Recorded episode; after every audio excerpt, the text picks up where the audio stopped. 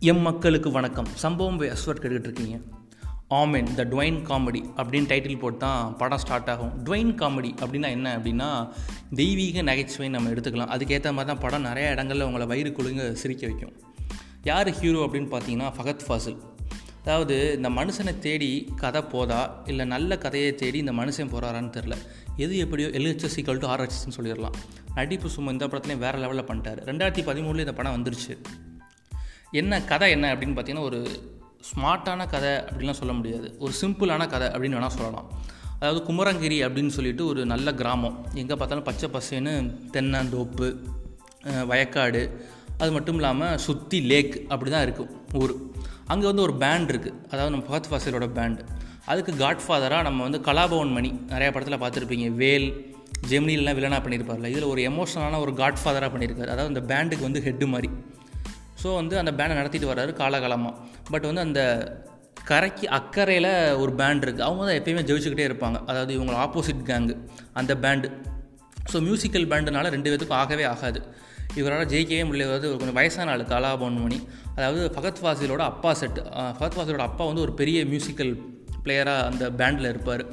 So வந்து அவர் இறந்ததுக்கப்புறம் ஃபகத் ஃபாசில் தான் அதை கண்டினியூ பண்ணுவார். ஸோ அவரோட திறமை வந்து எங்கேயுமே வெளிக்காட்ட முடியாமல் இருக்கும். ஒரு இடத்துல வந்து கலாபோன் பண்ணிட்டு தன் திறமையை ப்ரூஃப் பண்ணுவார்.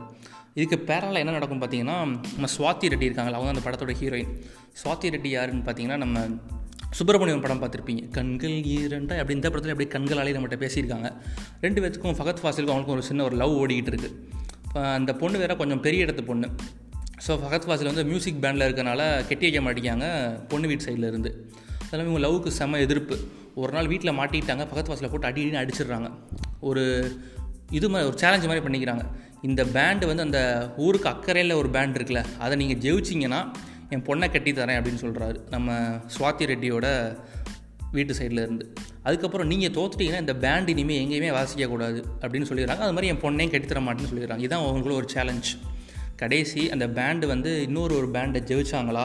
இல்லையா? இல்லை ரெண்டு பேரும் கல்யாணம் பண்ணிட்டாங்க அப்படிங்கிறது தான் படத்தோட மீதி கதை. படத்தில் இன்னொரு ஒரு கேரக்டர் வரும். அதாவது நம்ம பிருத்திவிராஜோட அண்ணன் இந்திரஜித் சுகுமாரன் சொல்லிட்டு. அவர் ஒரு வேறு லெவல் கேரக்டர் பண்ணியிருப்பார் ஒரு ஃபாதர் கேரக்டர் உண்மையிலேயே சூப்பர் ஃபகத் வாசலுக்கு அப்புறம் அந்த கேரக்டர் வந்து நின்று பேசுன்னு சொல்லுவேன் இந்த படத்தில். அகைன் இந்த படத்தில் எனக்கு ரொம்ப பிடிச்சது வந்து சினிமோட்டோகிராஃபி சும்மா வேறு லெவலில் இருக்கும். அப்படியே கேரளாவை அந்த வில்லேஜுக்கே நம்ம போன மாதிரி இருக்கும். குமரங்கிரி அப்படின்னு சொல்லிட்டு அந்த வில்லேஜுக்கே போன மாதிரி இருக்கும். அது ஒரு ஒயிட் ஆங்கிள் ஷாட் வச்சுருப்பாங்க. கீழேருந்து மேலே கேமரா வரும். மேலேருந்து கீழே கேமரா வரும். அதாவது நம்ம படத்தில் தமிழ் சினிமாவில் இல்லை நார்மலாக எந்த சினிமாலையும் ஒரு டோர் ஓப்பன் பண்ணால் எப்படி? இங்கே ஃப்ரண்டில் தானே ஷாட் வைப்பாங்க. ஆனால் இவங்க அப்படியே தலைகீழே வச்சுருப்பாங்க. அப்படியே தலைகீழே ஜன்னலோ கதவோ திறக்கிற மாதிரி இருந்துச்சு. அதாவது ஒரு நல்ல காமெடி படம் பார்க்கணும். வயிறு குழுங்க சிரிக்கணும். சில இடங்களில் எமோஷ்னலாக கனெக்ட் ஆகணும் அப்படின்னா கண்டிப்பாக இந்த படத்தை பார்க்கலாம். ஆமீன். வேறு லெவலில் இருந்துச்சு. கடைசி ஒரு சின்ன ஒரு ஒரு ட்விஸ்ட் மாதிரி இருக்கும். அது எனக்கு ரொம்பவே பிடிச்சிருந்துச்சி. நீங்களும் கண்டிப்பாக அதை நல்லா எக்ஸ்பீரியன்ஸ் பண்ணுவீங்க நான் நம்புகிறேன் tata bye bye see you